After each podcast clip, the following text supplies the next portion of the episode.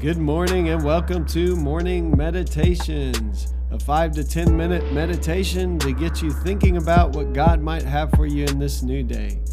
I'm your host, Pastor Nate Cook, so we hope you'll enjoy your meditation for this morning.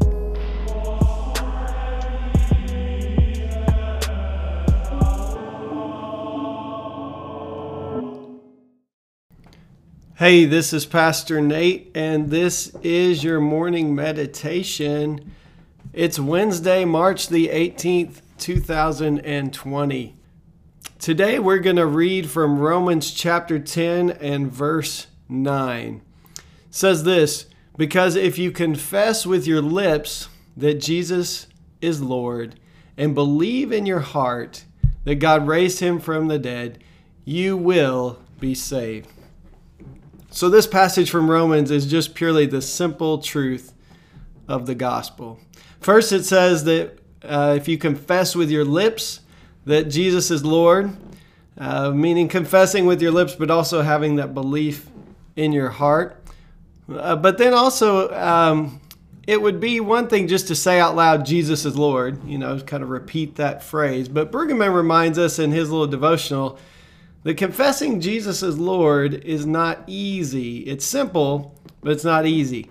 So, in order for us to confess that Jesus is a Lord, we're in effect saying that the emperor is not Lord, that the systems of the world that we talked about yesterday in our devotional, they are not the Lord, that our nation is not the Lord, not our class of people or the people we identify with, they're, they're not Lord. Nothing else can claim our loyalty besides Jesus if we call Jesus Lord. It's difficult, but it's not complicated. And the second part of this passage calls the reader to believe in your heart that God raised Jesus from the dead.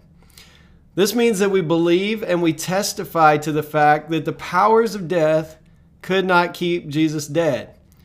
The power of God's life has shattered the power of death, and that right now, in this moment, God is making all things new. So this morning, as I look outside my window at the house, um, I could see the daffodils. They're my favorite flowers in my yard because every year, without fail, they start popping up out of brown grass. These bright green shoots, they push up out of the ground, reminding us that winter doesn't last forever. Amen. That new life is on the way. So the birds begin to sing, and all these buds begin to appear on trees. Life breaks forth out of the dead of winter.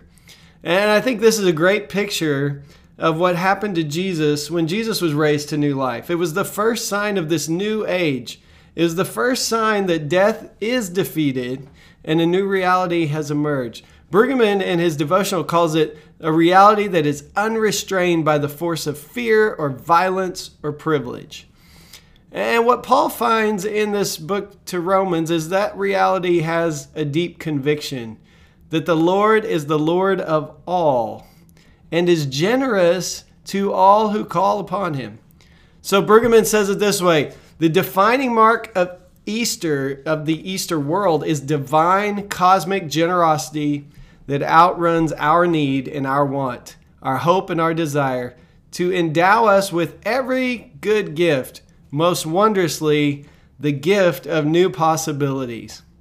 So we see God's generosity puts us all on this level playing field. We're all simply recipients of grace, and therefore, those old divisions of race, class, and gender, and all the other ones you can name, they fall by the wayside as we live into this generosity and all the possibilities that come with it.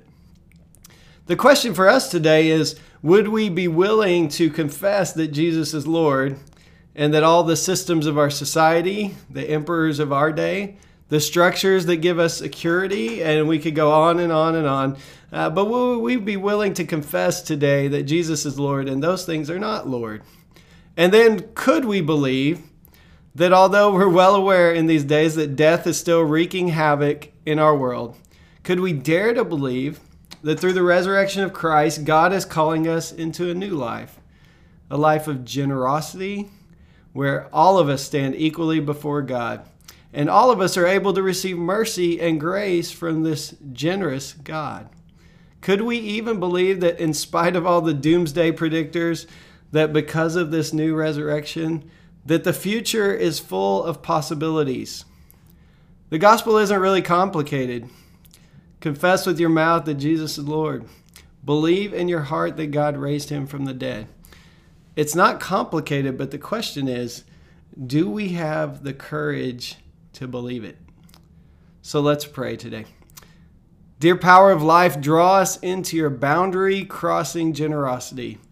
May we be on our way toward others, towards new life, in sync with the one who is the Lord of Easter.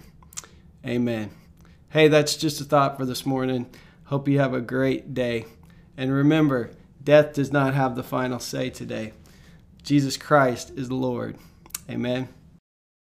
Well, thanks again for joining us for this morning meditation. Hey, do us a favor rate us on iTunes or even leave some feedback about our podcast so that other listeners can know how much you enjoy your morning meditations. Hey, have a great day.